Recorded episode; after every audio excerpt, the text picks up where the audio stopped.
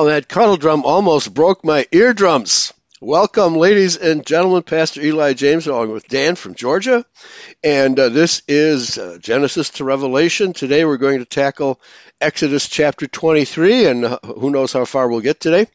But uh, in Exodus chapter 23, uh, Moses begins to talk about the Canaanites and the eventual invasion of Canaan land by the Israelites. So we're going to start off with a, uh, a scholarly article about the Canaanites, and because they're kind of a mysterious people, and they're far-flung people going all the way up into Turkey. That's where the Hittites were, and all the way south into Edom. Okay, where of course Esau dwelt. And uh, all points in between, and sometimes uh, further, you know, beyond those points as well. So I'm going to turn it over to Dan. How are you doing today, Dan?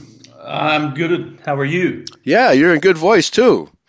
Have, have, have you been practicing your vocalizing? uh, screaming at the dogs, right? yeah. All right, dinner time. Right. Okay. So, yeah, uh, it's a very interesting article. I just posted the link in the chat room, and so let's go for it. Okay. The Canaanites were people who lived in the land of Canaan, an area which according to ancient texts, may have included parts of modern day Israel, Palestine, Lebanon, Syria, and Jordan. Much of what scholars know about the Canaanites come from records left by the people they came into contact with. Some of the most detailing surviving records come from the site of Amarna in Egypt and from the Hebrew Bible. Additional information comes from excavations of archaeological sites that the Canaanites are thought to have lived in. Scholars doubt that the Canaanites were ever politically united into a single kingdom. In fact, archaeological excavations indicate that the Canaanites were actually made up of different ethnic groups.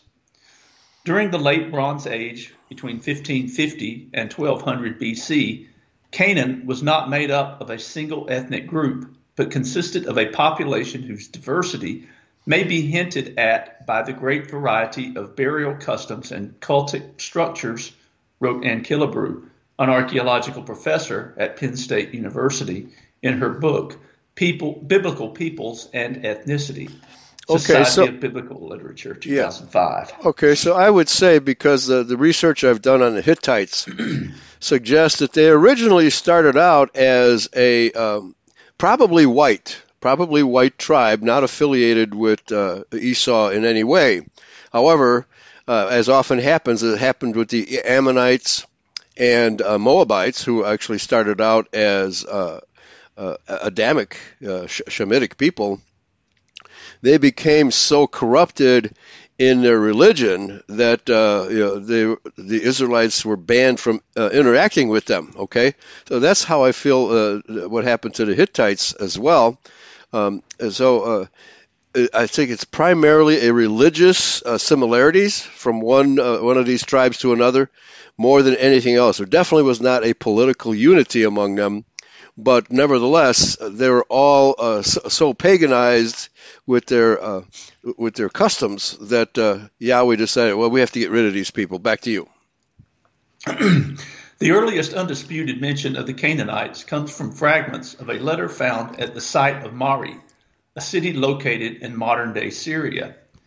Dating back about 3,800 years, the letter is addressed to Yasma Adad, a king of Mari, and says that thieves and Canaanites are in a town called Rashuim.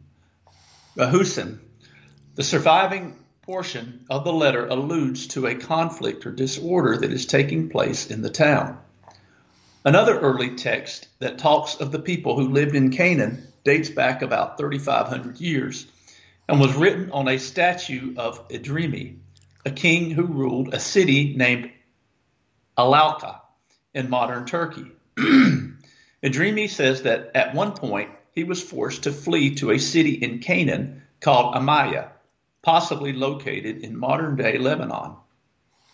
Idrimi doesn't call the people at Amaya Canaanites, but instead names a variety of different lands that they are from, such as Halab, Nehi, Amai, and Mukish.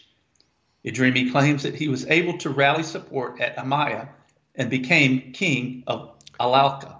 Okay, now Halab sounds very much close to Hala, Hala and Habor, which was in Armenia, where, uh, of course, the ten lost tribes, ten northern tribes, that was their uh, launching point to across the Caucasus Mountains. Okay, so they could have been, you know, of those well, most of those tribes up there were white, but many of them were very pagan, right? And the same thing goes for the Assyrians. They started out good; they were Shemites, but later became a, a very a terroristic bunch uh, under their empire. So, so it's quite possible that many of these so-called Canaanites actually started out as white tribes and then degenerated terribly. Back to you. However, this doesn't mean that the different people in Canaan were not always grouped together.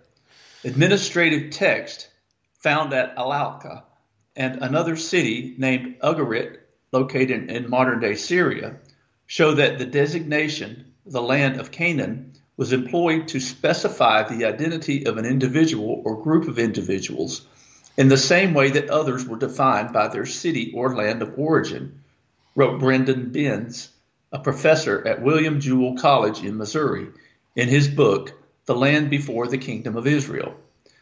For instance, a male from a city in Canaan who was living at Alalakh or Ugarit could be identified in records as being a man of Canaan or being a son of Canaan, wrote Benz.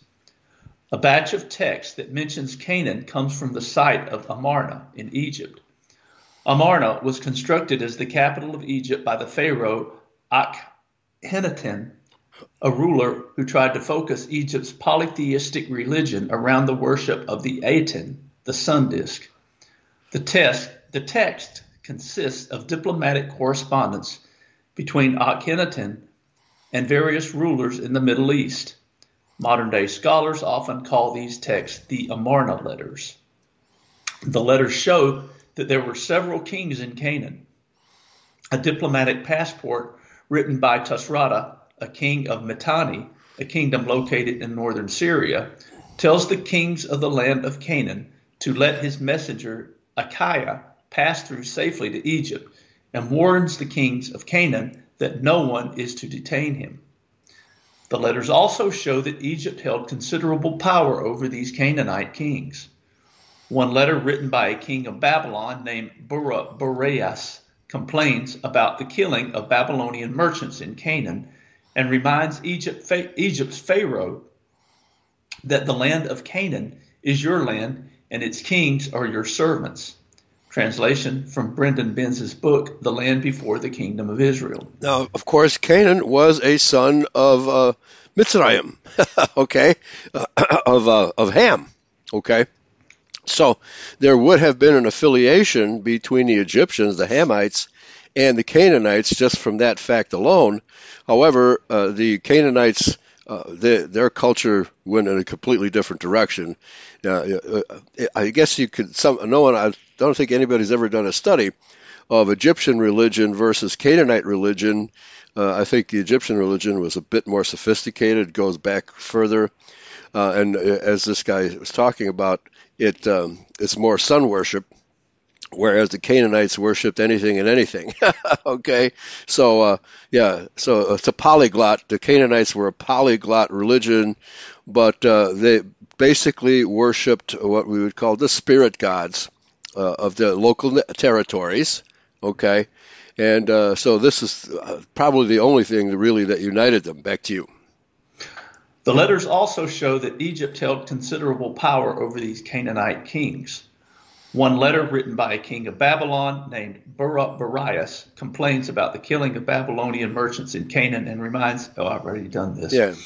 Uh, last uh, paragraph. Egyptian texts also show that Egypt, Egypt's pharaohs sent military expeditions into Canaan. A stele erected by Pharaoh named Merneptah between 1213 and 1203 BC claimed that Canaan has been plundered into every sort of woe. The same stele content also claims that Merneptah laid waste to Israel. Okay, so uh, although th- that's obviously a false statement, right? The the Egyptian kings were uh, braggarts, you know, in their yeah. in, in their steles, right? And uh, so uh, it's common for every other culture except Hebrew culture, where uh, we we uh, our God prevented us from bragging, right? And, and he, I think I think this is true uh, of all religions, although possibly, no, I don't want to make an exception even uh, of American Indians. That uh, our God is the only God who disciplines us on a regular basis. okay, mm-hmm. there's no other God uh, uh, known anywhere that does that to His own people or its own people. Okay, so so let's get into uh, Exodus chapter 23 and, and we come uh, find we come across the Canaanites uh, toward the end of chapter 23. Back to you. Okay, Exodus chapter 23. Thou shalt not raise a false report. Put not thine hand with the wicked to be an unrighteous witness. Okay, don't tell lies. Don't tell don't, lies. Don't make false statements. Uh, oh man, I wish people would do that. Thou shalt not follow a multitude to do evil, Neither shalt thou speak in a cause to decline after many to wrest judgment. Oh, don't join Antifa. Mm-mm. The mob. Don't neither, join the mob. Neither shalt thou countenance a poor man in his cause. Okay, hold on. What was countenance here? Hadar, yes. to swell up. Uh, by implication, favor or honor. Be uh, okay. Probably, I would say, don't don't manipulate don't manipulate a poor man in his cause. Okay. If thou meet thine enemy's ox or his ass going astray, thou shalt surely bring it back to him again. Do we have to? well, if you know who it belongs to, at least tell him about it, right? Mm-hmm. okay. If thou see the ass of him that hateth thee lying under his burden, and wouldst forbear to help him, thou shalt surely help with him. Okay, that might overcome whatever feud that's going on between the two families, right? Yeah. Okay. Thou shalt thou shalt not rest the judgment of thy poor in his cause. Keep thee far from a false matter, and the innocent and righteous slay thou not, for I will not justify the wicked. Okay, too unfortunately the vast majority of Israelite kings have actually done this, right? And have uh, uh, hired mercenaries of other countries, including Edomites. Solomon hired Edomites to kill Israelites. Yeah, we're not supposed to make yeah. covenants with those other. other That's right. Like yeah.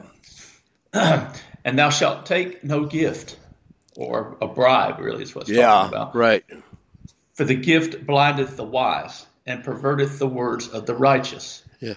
It's interesting. The word gift in German it means poison. Okay, and bribes are poison, aren't they? yes, they are. Okay, right.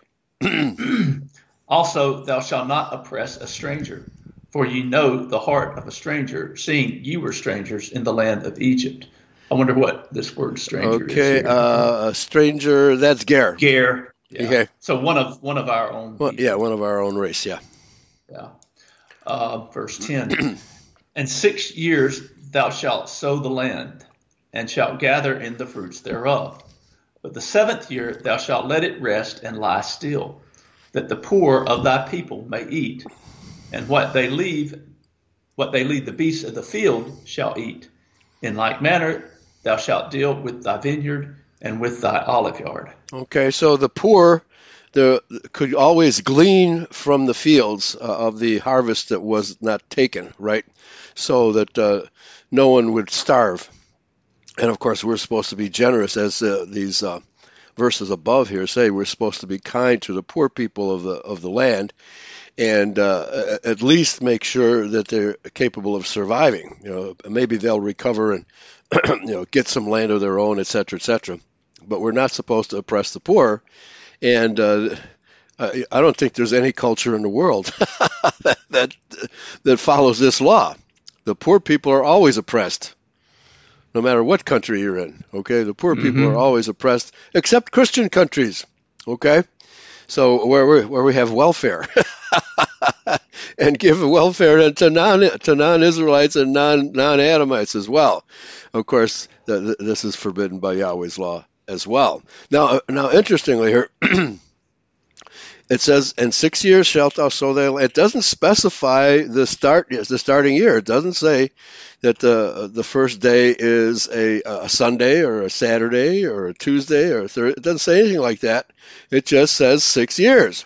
Now, uh, since the Israelites were a unified body of people under Moses, they all practiced this uh, consistently. Okay, so whatever day they picked, and of course, we here at Eurofolk Radio teach the uh, solar calendar, so that the first Sabbath of the year begin the first full day after the spring equinox. And uh, there's there's no evidence in Scripture that uh, it's Saturday, Sunday, or any other particular day. Okay, that just is non-existent in Scripture.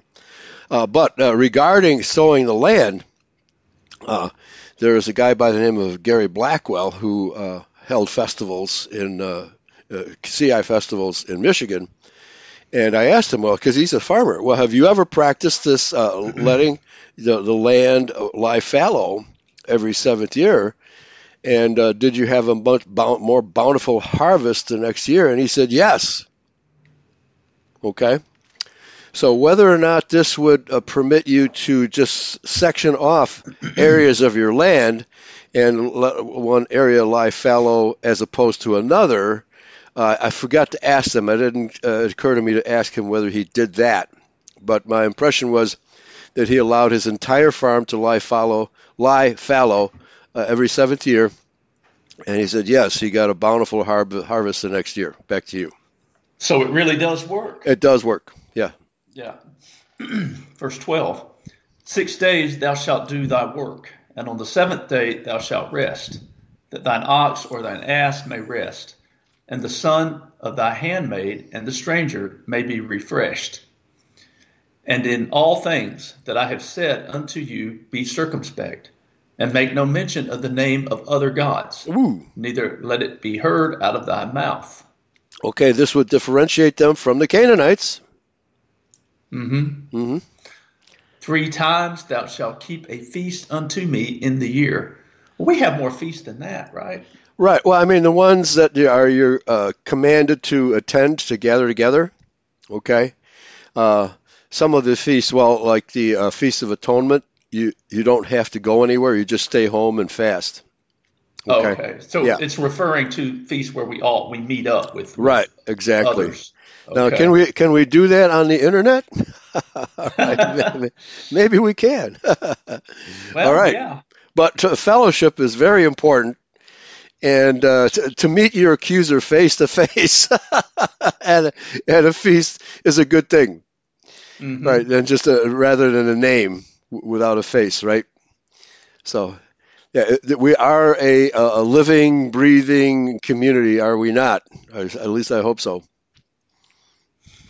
Verse 15 Thou shalt keep the feast of unleavened bread.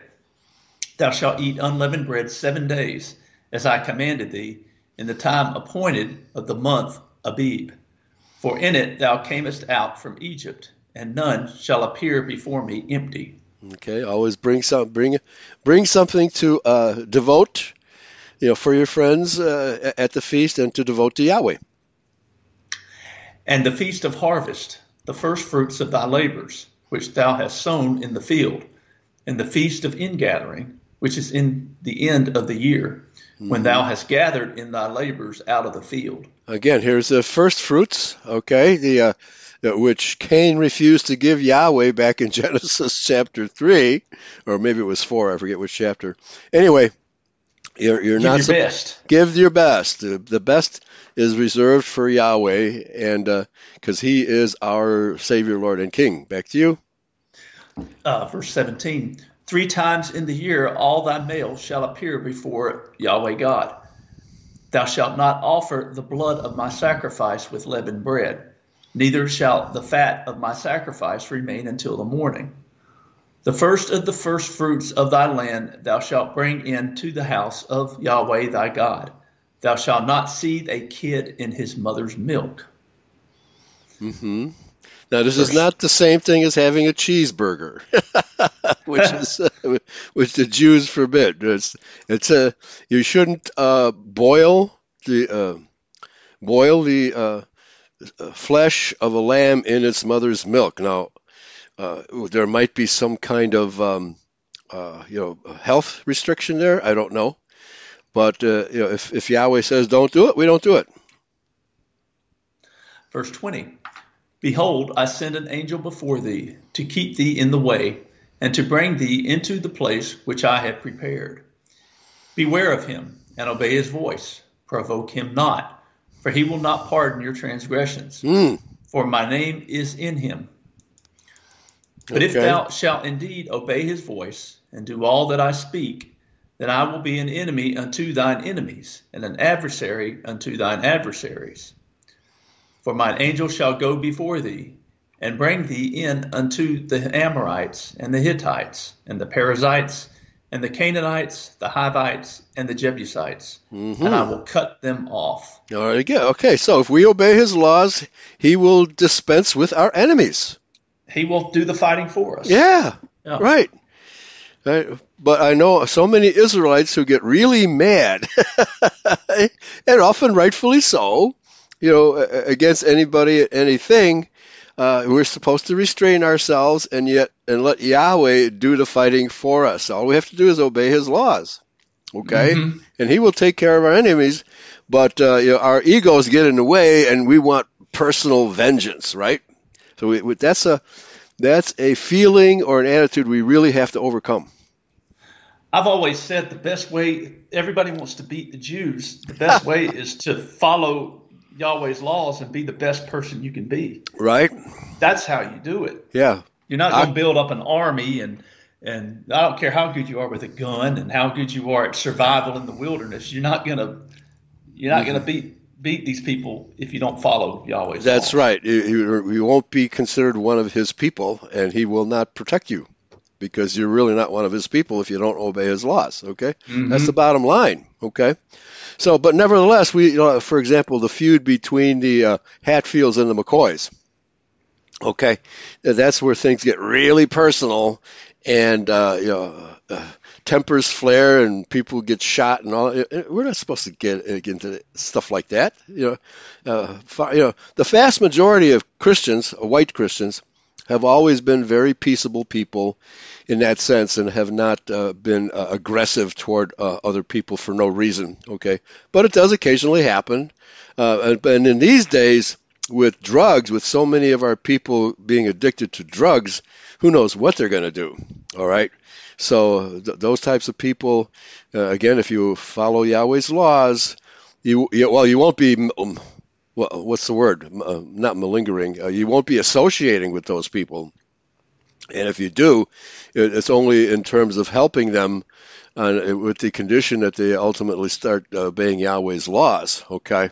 So yeah, we're supposed to be kind and generous to one another, but not to drug addicts, right? Hmm. That's you have to be really careful with that one.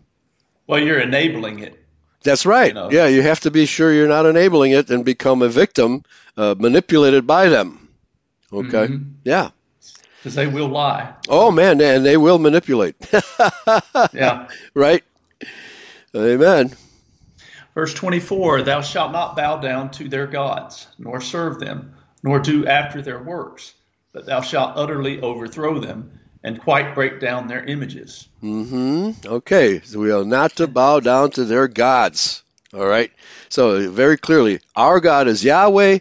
They have a multitude of gods that they, they worship, and as we found out, uh, I think it was in Second Kings, their gods typically are gods of the land, the spirits that they believe um, inhabit the land, and so they worship those spirits. Okay, in m- many cases, very much like the American Indian uh, religion, those are spirits of the wind, the the sun, the moon, you know, you name it, uh, anything that can be uh, divinated, right? Deified. That's the word I want. Anything that can be deified will be deified, and you know, because they pray for more rain or they pray for less rain, etc., etc. And so the, their their relationship to the world is through the nature's natural forces, uh, deifying the natural forces, and we are not supposed to do that, folks. Okay. All right. So th- this and, differentiates us from the rest of the world very, very plainly. Yeah, and and you know something else you can put uh, a god can be anything that you put before Yahweh. I mean, it could be like uh, your job or your or money or your house or you know whatever that you put before Him. Or, or Britney Spears. Or Britney Spears. Here, I have an altar, or, uh, what do you call it, a pedestal for yeah. you to stand on, right? Yeah. Okay. yeah. Movie star, anybody. Yeah. Oh yeah, exactly. That's why they call them stars, right? Yeah. Worshipping stars. All right. All right, verse 25, and you shall serve Yahweh your God, and he shall bless thy bread and thy water, and I will take sickness away from the midst of thee. Hmm. There shall nothing cast their young, nor be barren in thy land. The number of thy days I will fulfill. Now, verse 25 is very interesting. So, what if the food that is set before, and you have nothing else but GMO wheat to purchase, okay? Uh, will he cleanse the uh, food of GMO, or will he make it so that it, it, it's neutralized so it doesn't affect you? That, uh, that's quite possible. Okay, mm-hmm. but nevertheless, I, I wouldn't go around buying GMO if I could avoid it. Right. Yeah. Okay. Verse 27 I will send my fear before thee, and will destroy all the people to whom thou shalt come, and I will make all thine enemies turn their backs unto thee. And I will send hornets before thee, which shall drive out the Hivite, the oh. Canaanite, oh. and the Hittite from before thee. Oh, I forgot about invoking hornets. right? I, I need to try that the next time I'm in enemy territory.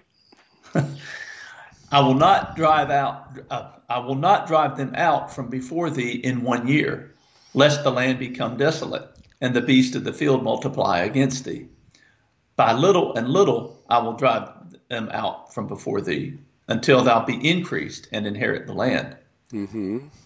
And I will set thy bounds from the Red Sea even unto the sea of the Philistines, and from the desert unto the river.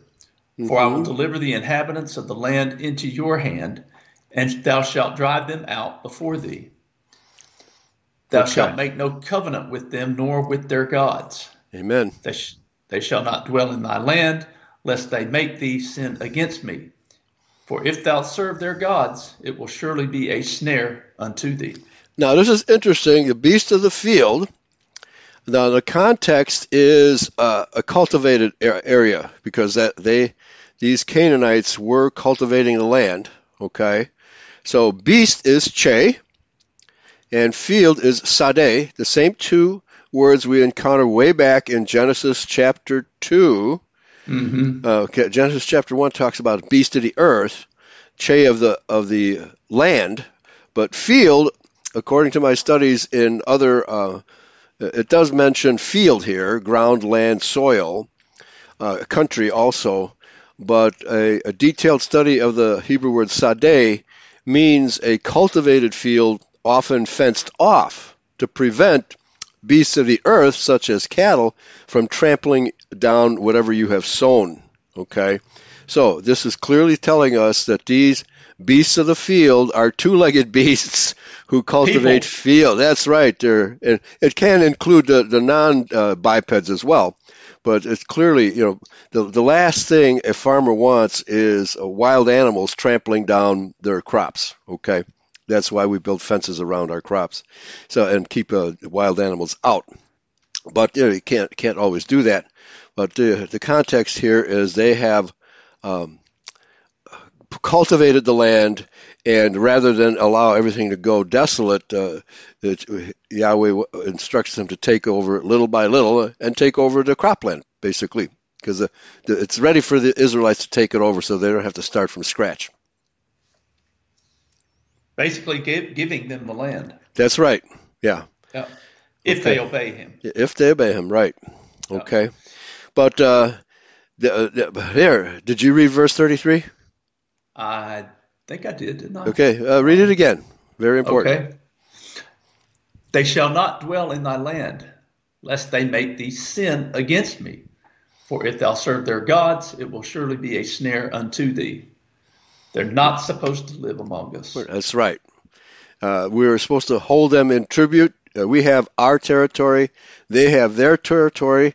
They are not supposed to live among us. Okay? And look who lives among us today. That's right. Okay. I mean, it's very clearly stated here. Exodus, I got to make a note of this for my speech.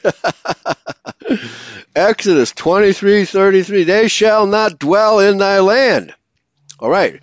So, so therefore, because we uh, the, the, last time two weeks ago we talked about this, we uh, uh, emphasized slavery. So, if they're not supposed to dwell among us, can we have non-Israelite slaves? No. No. I would say no. Yeah, I would say no as well. Okay. Chapter 24, please. Chapter 24 of Exodus, verse 1 And he said unto Moses, Come up unto Yahweh, thou and Aaron and Nadab and Abihu and seventy of the elders of Israel, and worship ye afar off. And Moses alone shall come near Yahweh, but they shall not come near, neither shall the people go up with him.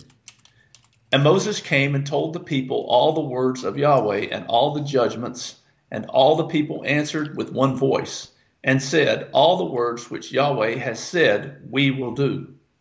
We'll see how long that lasts. yeah. And Moses wrote all the words of Yahweh and rose up early in the morning and builded an altar under the hill and twelve pillars according to the twelve tribes of Israel. And he sent young men of the children of Israel, which offered burnt offerings and sacrificed peace offerings of oxen unto Yahweh. And Moses took half of the blood and put it in basins, and half of the blood he sprinkled on the altar. And he took the book of the covenant and read it in the audience of the people, and they said, All that Yahweh has said will we do, and be obedient.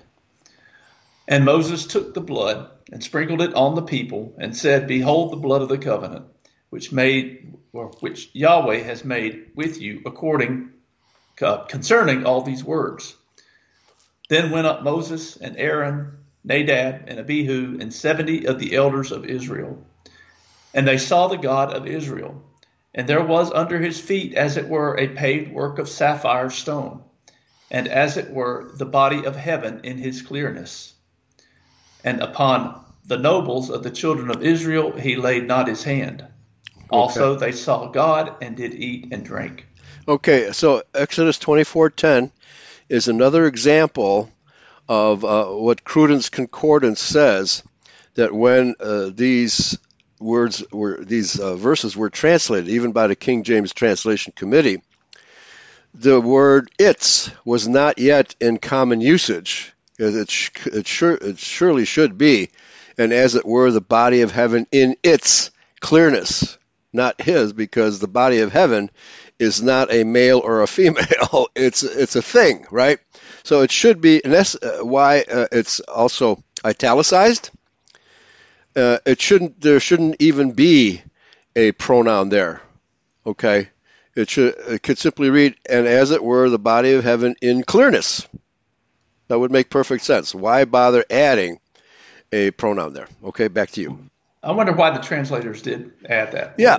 I don't know. It's a very good question. Uh, but uh, uh, nevertheless, the uh, word "its," if you're going to have uh, have a pronoun there, it should be "its," not his. Yeah. Okay. Yeah, his doesn't make any sense at all. Right. Yeah. It's it's not a male creature. it's the body of heaven, yeah. right? Okay. Mm-hmm. all right.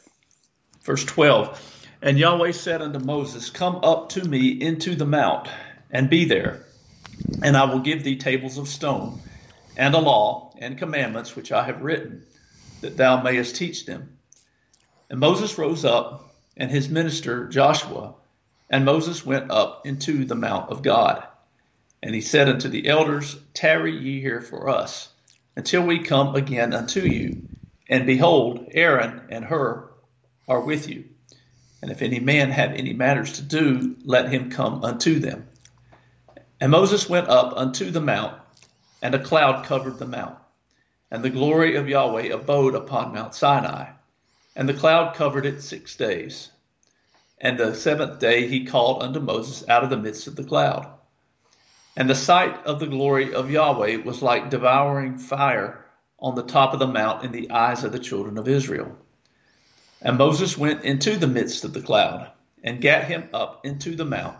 And Moses was in the mount 40 days and 40 nights. Oh, wow.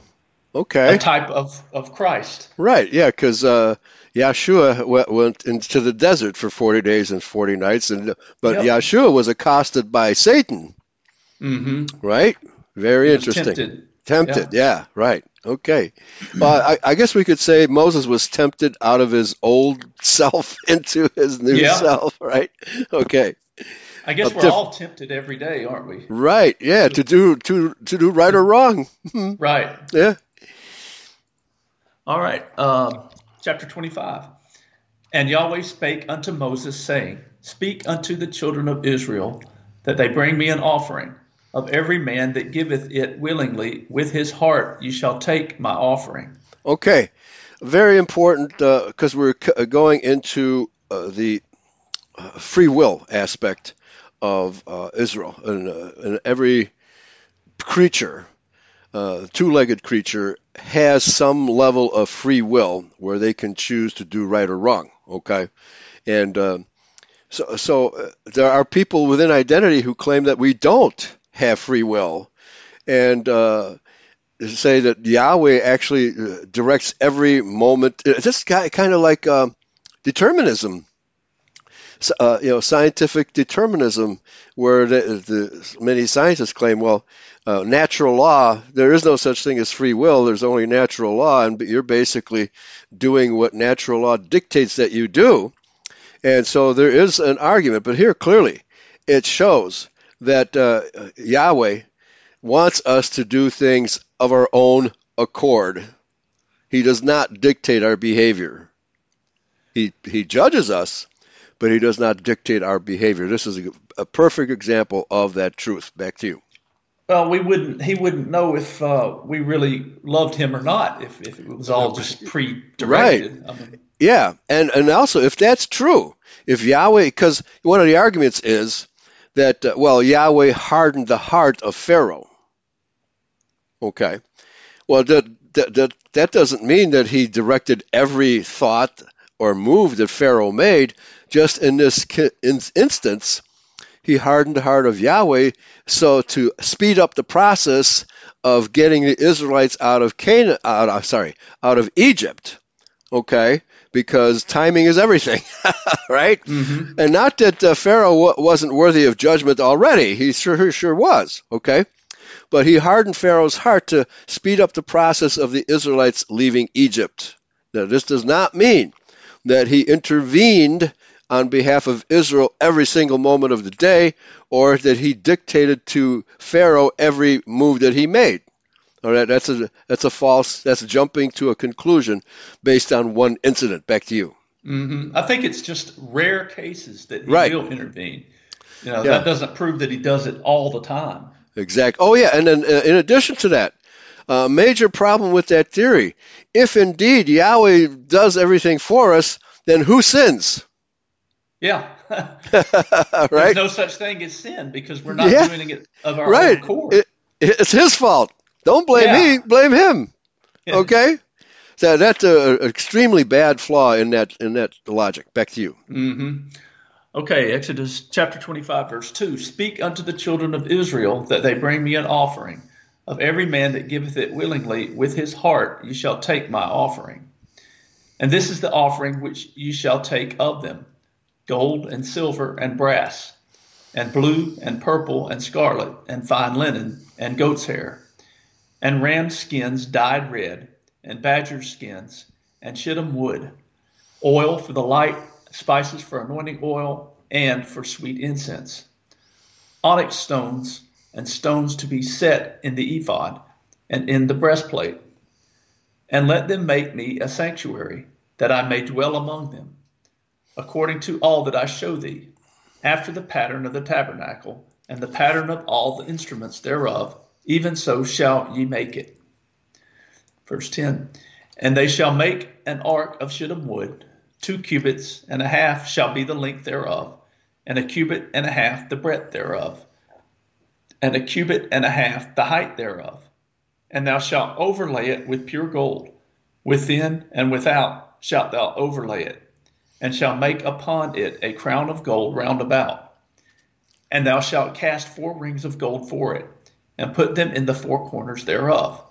And two rings shall be in the one side of it, and two rings in the other side of it. And thou shalt make staves of shittim wood, and overlay them with gold.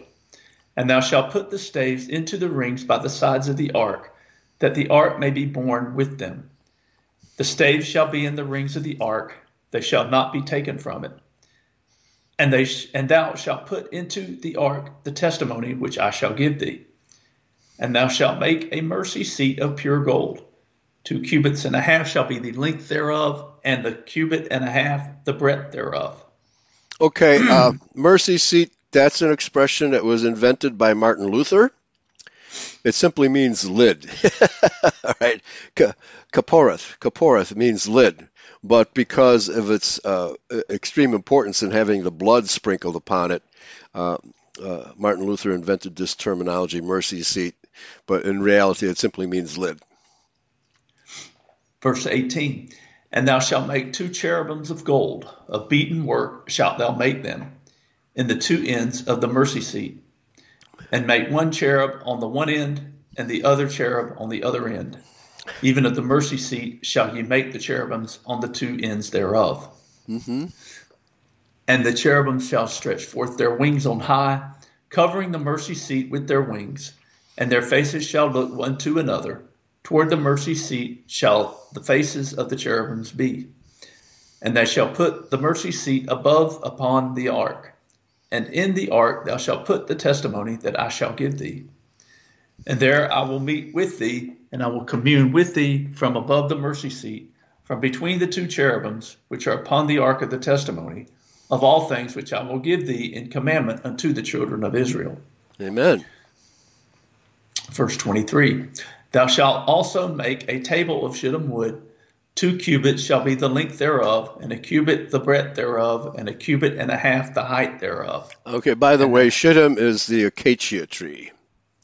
That's what uh, the definition here says the acacia from its scourging thorns. Maybe that was the. Uh, uh, the, the tree from which the thorns, the crown of thorns, could have been from the same tree. What tree, how do you spell that? How do, Acacia. How's it spelled? A C A C A C A C I A. Uh oh. Okay. the CIA is in there. The thorns. Oh, there you yeah. go. Acacia. Yeah. Okay. Verse 24 And thou shalt overlay it with pure gold, and make thereto a crown of gold round about. And thou shalt make it, and thou shalt make unto it a border of an hand breadth round about, and thou shalt make a golden crown to the border thereof round about. And thou shalt make it for and they shall make it four rings of gold, and put the rings in the four corners that are on the four feet thereof. Over against the border shall the rings be for places of the staves to bear the table. And thou shalt make the staves of shittim wood, and overlay them with gold, that the table may be borne with them. And thou shalt make the dishes thereof, and spoons thereof, and covers thereof, and bowls thereof, to cover withal. Of pure gold shalt thou make them. Now, why pure gold? I don't know why. It does not tarnish. Gold does not tarnish. Oh, okay. Very interesting. Yeah, I guess even if you sprinkle blood on it. that's All a right. good thing. Mm-hmm. Yeah, right. It is a good thing. Yeah. Yeah. Verse 30 And thou shalt set upon the table showbread before me always. Verse 31 And thou shalt make a candlestick of pure gold. Of beaten work shall the candlestick be made. His shaft and his branches, his bowls, his knops, and his flowers shall be of the same. And six branches shall come out of the sides of it, three branches of the candlestick out of the one side, and three branches of the candlestick out of the other side. Three bowls made like unto almonds, with a knop and a flower in one branch, and three bowls made like almonds in the other branch, with a knop and a flower. So in the six branches that come out of the candlestick. And in the candlestick shall be four bowls made like unto almonds, with their knops and their flowers. And there shall be a knop under two branches of the same and a knop under two branches of the same, and okay. a knop under two branches of the same, according to the six branches that proceed out of the candlestick. Okay, so a knop is kind of an architectural detail, you know, that uh, where I, I guess where the candlestick is placed into. It's basically a decorative feature. Okay. Knop. Okay, K K K N O P. For those people who never heard this expression before. Verse 36 Their knops and their branches shall be of the same, and it shall be one beaten work of pure gold. Mm, okay, that takes artistry to make it all one piece. Mm-hmm. And thou shalt make the seven lamps thereof, and they shall light the lamps thereof, that they may give light over against it. And the tongs thereof, and the snuff dishes thereof shall snuff be dishes snuff dishes what is that? Well snuff right? Uh, removal plant live oh, okay. It's more like um, oh the pan that you remove the cinders from okay? A censer, fire pan. I've never heard this expression snuff dish before. Even though we did this read the, through these things you know many years ago uh, I don't remember this term, snuff dish, but uh, it, it yeah. means yeah, it means the the cinder pot or pan that uh, yeah. you clear the cinders out of a, a stove with. Okay. It says um, a pan for the uh, strong says a pan for live coals. Yeah, right. Censer fire pan snuff dish. Okay. Yeah. So uh, you're supposed to snuff it, folks. like tobacco. All right. Of a talent of pure gold shall he make it, with all those vessels, and look that thou make them after their pattern, which was showed thee in the mount. Okay. And that concludes chapter 25. Okay, we have 10 minutes left. Uh, we should be able to do part of chapter 6, if not the whole thing. It's 26, not that long yeah. chapter. Okay. Moreover, thou shalt make the tabernacle with ten curtains of fine twined linen, and blue, and purple, and scarlet, with cherubims of cunning work shalt thou make them. The length of one curtain shall be eight and twenty cubits, and the breadth of one curtain four cubits. And every one of the curtains shall have one measure.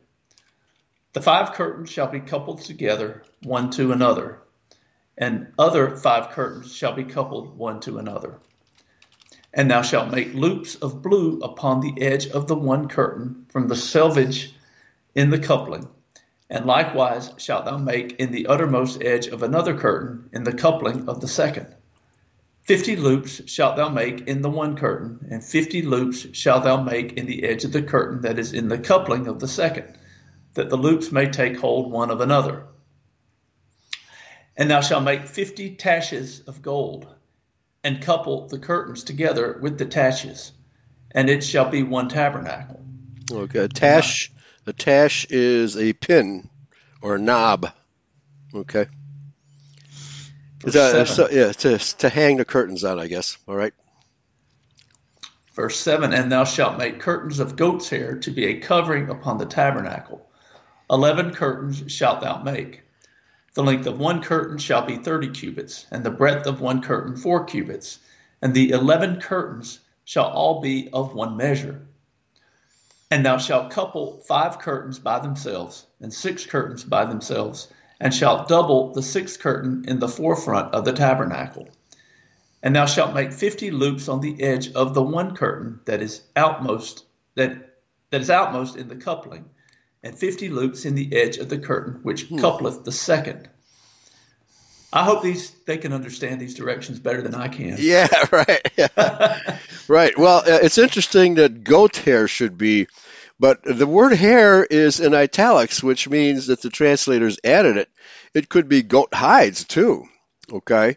Apparently, mm-hmm. all of this is to prevent the uh, shining of Yahweh, the radiation of Yahweh from uh, affecting the people standing outside the tabernacle only the high priest himself could enter when uh, once once a year only uh, to actually be in the presence, the uh, you know, Shekinah glory of Yahweh. Okay, so apparently this is to, all to protect people from uh, you know the, the, brightness of Yahweh. Back to you. Mm-hmm. Mm-hmm. Verse 11 And thou shalt make fifty taches of brass, and put the taches into the loops, and couple the tent together, that it may be one. And the remnant that remaineth of the curtains of the tent, the half curtain that remaineth, shall hang over the backside of the tabernacle. And a cubit on the one side, and a cubit on the other side of that which remaineth in the length of the curtains of the tent, it shall hang over the sides of the tabernacle on this side and on that side to cover it. Okay, so there's a lot of covering on this tent. And thou shalt make a covering for the tent of ram skins dyed red, and a covering of badger skins. Wow, badger skins. Okay. And thou shalt make boards for the tabernacle of shittim wood standing up. Ten cubits shall be the length of a board, and a cubit and a half shall be the breadth of one board. Two tenons shall there be in one board set in order one against another. Thus shalt thou make for all the boards of the tabernacle. And thou shalt make the boards for the tabernacle, twenty boards on the south side southward. And thou shalt make forty sockets of silver under the twenty boards, two sockets under one board for his two tenons, and two sockets under another board for his two tenons. And for the second side of the tabernacle on the north side, there shall be 20 boards. Mm-hmm.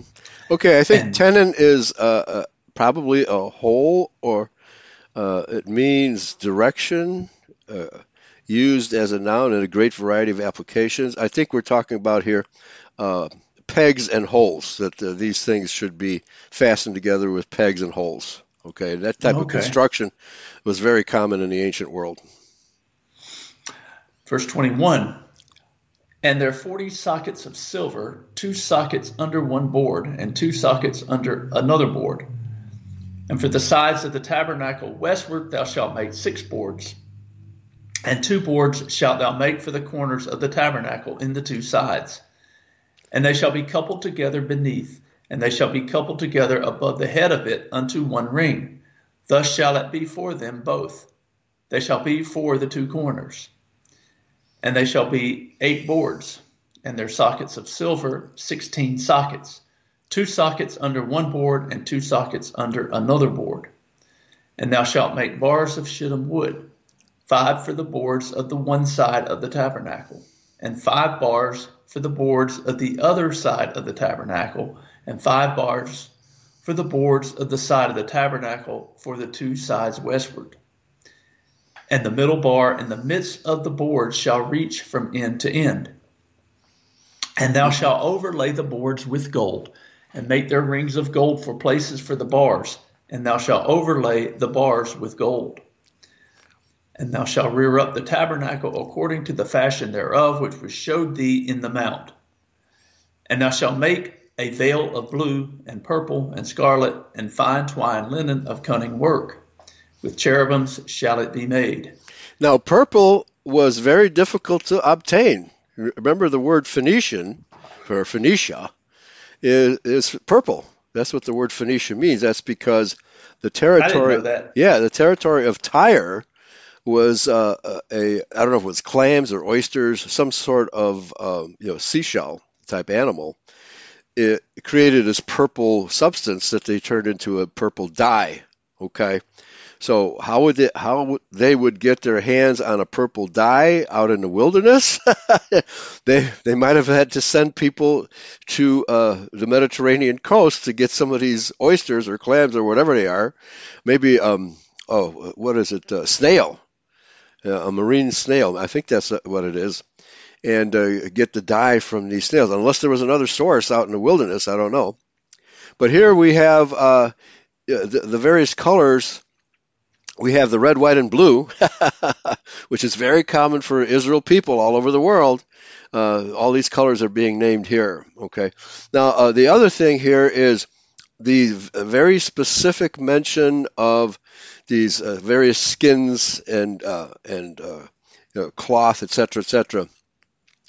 And uh, Yahweh says we shouldn't wear different types of clothing on our body at the same time. This is not just a haphazard uh, instruction. The fact is, every different type of material has its own electromagnetic signature. Okay, and uh, you shouldn't wear, uh, you know, like wool and cotton. I believe you know we'll get to those verses uh, in the future, but there's a reason. There's an electromagnetic reason why we shouldn't combine these uh, different types of material on our bodies. Okay, they, uh, it's called the galvanic response okay, which uh, the molecules of one substance will interact with the molecules of another substance and create uh, a kind of electromagnetic field, which can be unhealthy. Okay, back to you. That's interesting. Yeah, yeah. Verse, verse uh, 32. And thou shalt hang it upon four pillars of shittim wood overlaid with gold. Their hooks shall be of gold upon the four sockets of silver. And thou shalt hang up the veil under the taches, that thou mayest bring in thither within the veil the ark of the testimony. And the veil shall divide unto you between the holy place and the most holy. And thou shalt put the mercy seat upon the ark of the testimony in the most holy place. And thou shalt set the table without the veil, and the candlestick over against the table on the side of the tabernacle toward the south and thou shalt put the table on the north side. And thou shalt make an hanging for the door of the tent of blue and purple and scarlet and fine twined linen, wrought with needlework. And thou shalt make for it the hanging five pillars of shittim wood, and overlay them with gold, and their hooks shall be of gold, and thou shalt cast five sockets of brass for them. End of chapter 26. Okay. I'm looking up uh, uh, the Great Pyramid for for a lot of pyramidology fans. The uh, the size of the sarcophagus, the inner size of the sarcophagus in the Great Pyramid, which is in the King's Chamber, is the same size as the Ark of the Covenant. okay, as if it was designed, the Ark of the Covenant was designed to fit in there.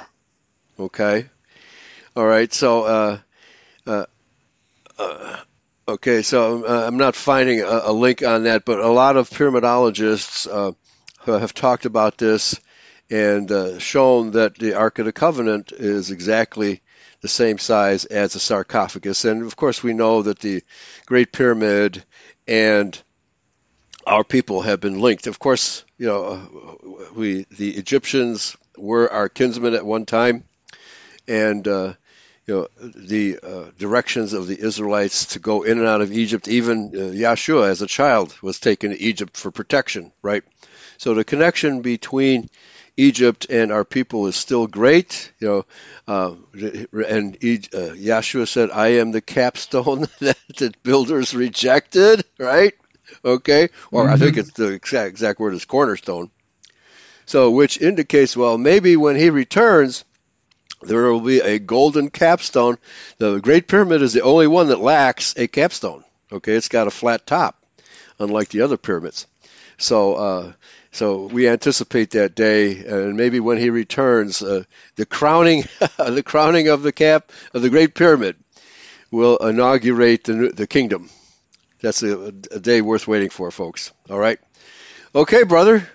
All good, right. good show. All right. We'll, pick, pick yeah. it up with chapter 27 next week. Very good. All right, folks, that's today's show. Uh, hope you learned something. We certainly lo- learned a lot of things today, and uh, we keep on learning by re- rereading the scriptures. Yep. Thank you, brother. No Take doubt. care. Thank Okay. you. Take care, everybody. Bye bye. Bye.